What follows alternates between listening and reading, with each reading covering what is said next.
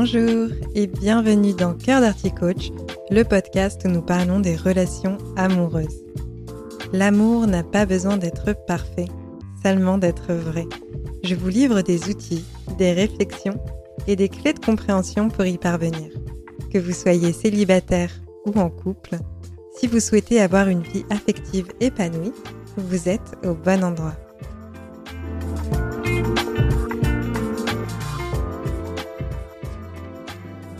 Bonjour à toutes et à tous, je suis ravie de vous retrouver dans ce nouvel épisode de Cœur d'Arty Coach.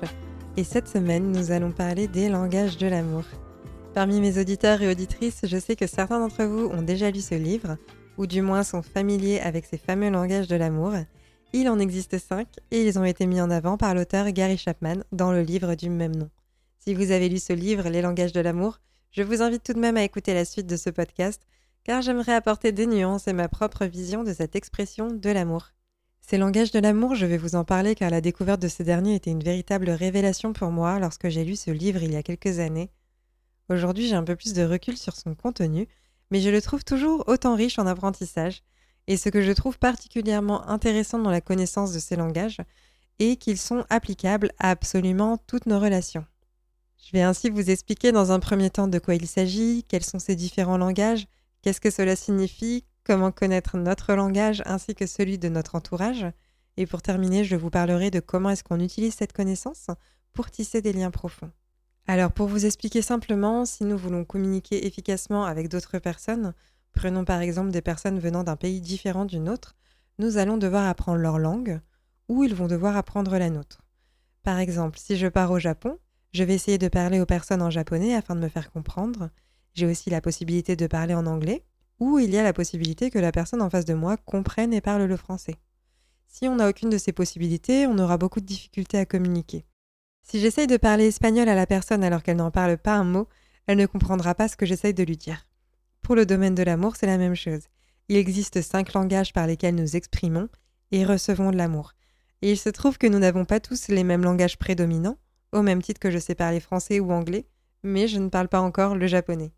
Dans nos relations aux autres, l'image que l'on pourrait avoir en tête pour l'amour ressenti par la personne en face de nous est celle d'un réservoir qui se remplit au fur et à mesure qu'on lui apporte de l'amour. Lorsque ce réservoir est rempli par un de nos langages préférés, il se remplit très vite. Par contre, quand on le remplit par un langage qui nous parle moins, ce réservoir se remplit un peu, mais beaucoup plus lentement.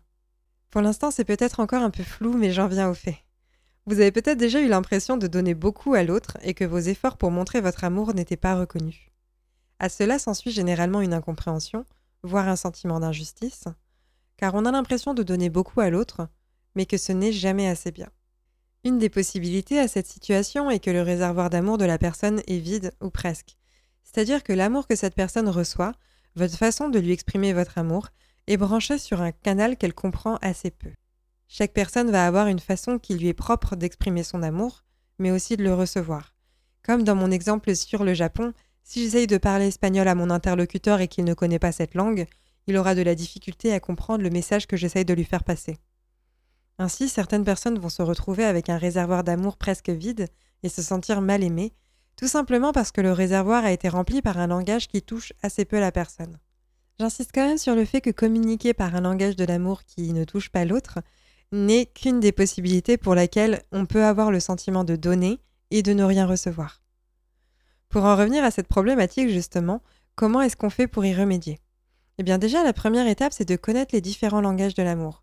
Une fois qu'on les connaît, c'est déjà plus facile de les repérer puisqu'on a conscience qu'ils existent. Il y en a donc cinq. On a cinq façons d'exprimer notre amour pour autrui. Les paroles valorisantes, les moments de qualité, les cadeaux, les services rendus et le toucher. Les paroles valorisantes, comme son nom l'indique, c'est tout type de paroles qui vont avoir comme impact de valoriser. Cela peut être des compliments, de la valorisation ou des appréciations. Bien entendu, il faut que ce soit sincère et que cela ait un lien avec l'unicité de l'autre.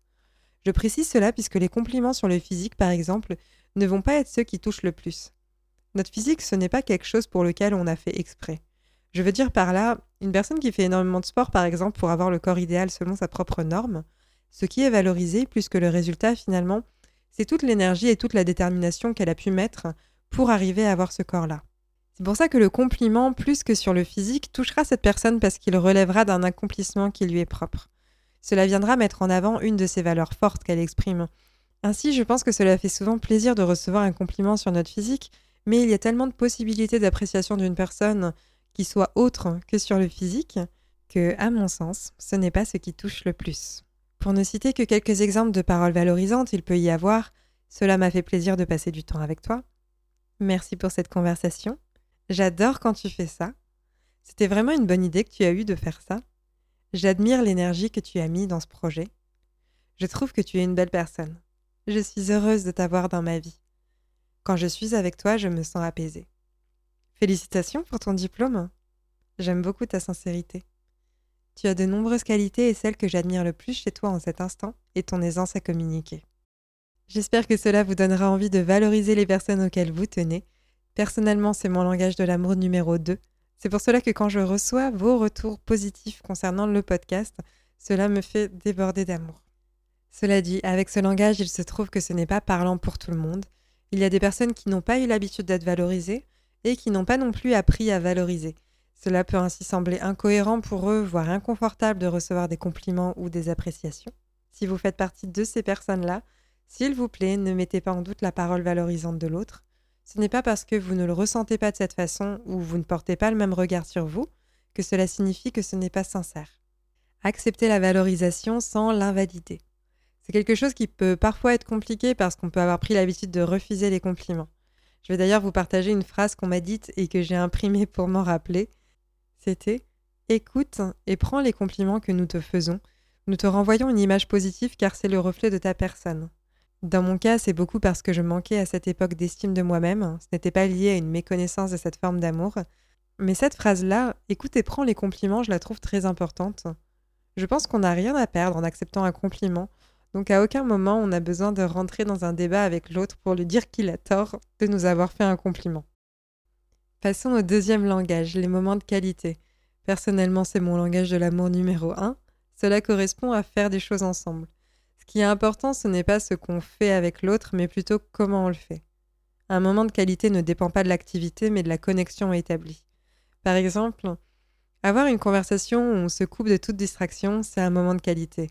On est vraiment dédié à l'autre dans une écoute 100%. Si on regarde une série ensemble ou un film, cela ne compte pas vraiment pour un moment de qualité, parce qu'on a été dans une posture passive et on n'a pas créé de lien avec l'autre. Un moment de qualité, ça peut être une balade, ça peut être une conversation, ça peut être une activité nouvelle partagée.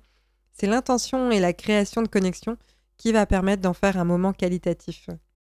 J'insiste un peu là-dessus parce qu'il y a des couples qui vivent ensemble, qui se voient tous les jours, et ceux qui n'ont pas ce langage dans leur top 2 ont généralement du mal à appréhender la logique de leur partenaire, puisque cela mène généralement à cette phrase on ne fait rien ensemble alors qu'en soi, les personnes se voient tous les jours, donc c'est complètement incohérent pour celui qui ne comprend pas les moments de qualité. Parce que dans sa vision du monde, si les deux personnes font déjà plein de choses ensemble, ils regardent des séries, ils discutent en rentrant du travail, ils dorment ensemble, ils font la cuisine, ils s'occupent de l'administratif. Je suis désolée de faire un peu un cliché de la vie à deux, mais c'est une situation qui est assez fréquente finalement, où on perd la connexion émotionnelle qui est recherchée par le moment de qualité. On peut avoir besoin de retrouver cette connexion sans que ce soit l'un de nos langages de l'amour dominant. Un moment de qualité, c'est du partage.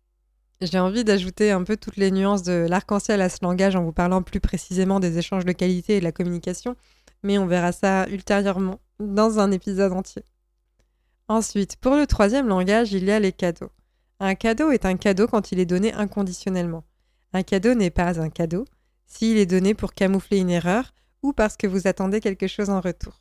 Dans les langages de l'amour, le réservoir d'amour d'une personne ne se remplira pas s'il s'agit d'un cadeau de remerciement. Un cadeau est spécifiquement pensé pour l'autre. Cela demande d'apprendre à connaître la personne, d'apprendre à connaître ses goûts, de faire preuve de curiosité pour aller à la recherche des attentions qui vont la toucher. Le cadeau n'a pas besoin d'avoir une valeur monétaire. Ce qui compte dans les cadeaux, c'est le symbole. Un cadeau est un symbole physique, concret, de l'amour que l'on porte pour la personne.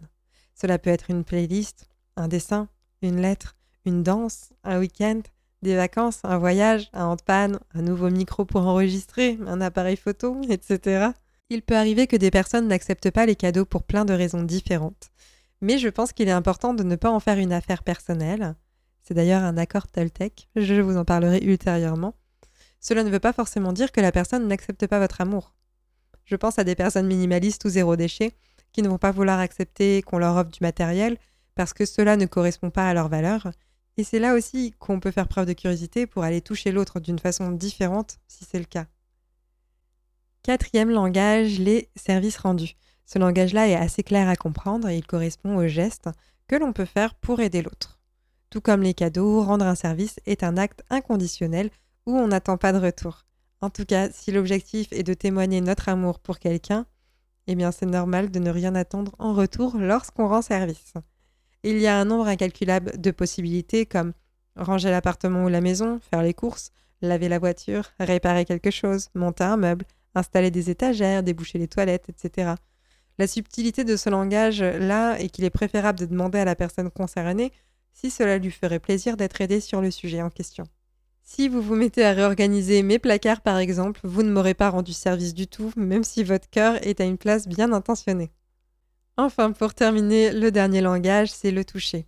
C'est un de nos besoins qui est vital, on l'a depuis qu'on est bébé. C'est le toucher qui permet au bébé justement de maintenir un contact avec la personne qui prend soin de lui. On le voit bien quand des actes de tendresse tout simples comme des caresses vont permettre de calmer les pleurs d'un enfant. Dans le toucher, il va y avoir les bisous, les caresses, le contact physique avec l'autre, la sexualité. C'est un de nos sens qu'on connaît bien, donc c'est un langage assez clair à comprendre. Le toucher a son impact, tout comme l'absence de toucher a un impact également. Cela dit, on a tous un rapport différent avec le toucher. Si on a vécu des violences liées à ce sens, ce n'est pas le langage d'amour qui va être le plus agréable pour nous, et il est possible d'avoir une réticence au toucher. Si c'est le cas, ce qui est important, c'est de respecter le rythme de la personne, de façon à ce qu'elle puisse redécouvrir le toucher d'une manière agréable. Il y a trois facteurs importants, le moment du toucher, la façon de toucher et l'endroit où on touche. Cela demande de l'observation et de l'écoute. C'est la personne qui reçoit le toucher qui est en mesure d'exprimer si c'est adapté ou non, peu importe ce qu'en pense la personne qui a envie de le donner. Et puis dans le doute aussi, on demande à la personne si elle aime cette façon d'être touchée, etc.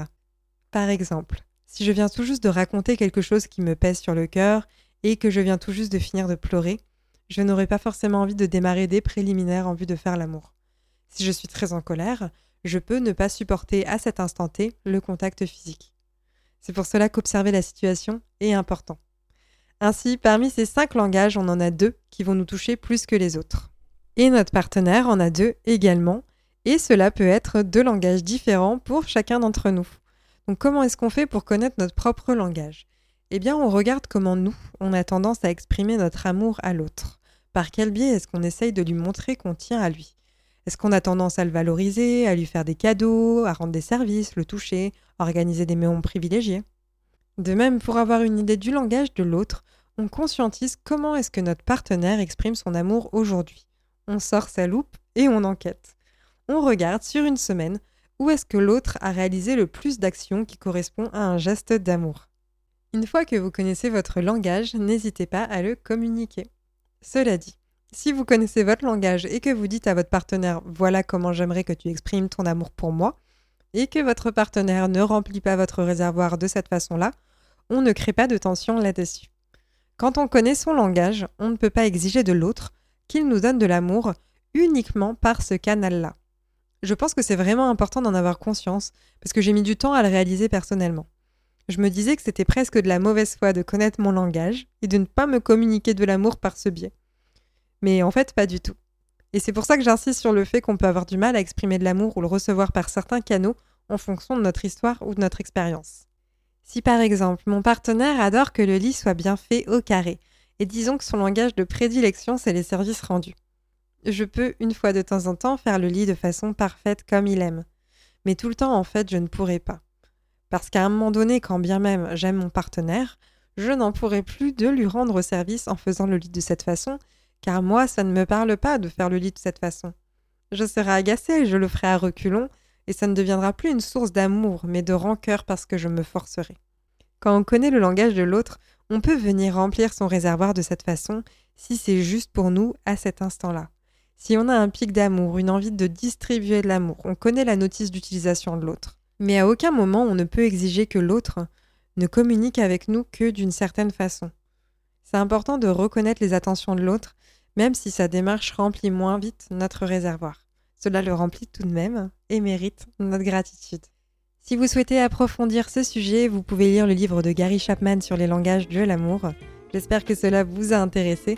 Si c'est le cas, n'hésitez pas à partager cet épisode à une personne qui pourrait être intéressée.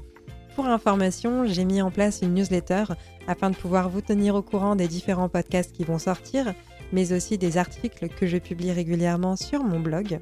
Donc n'hésitez pas à vous inscrire si cela vous parle. Je vous souhaite en tout cas de passer une très belle journée et une très belle semaine. À bientôt!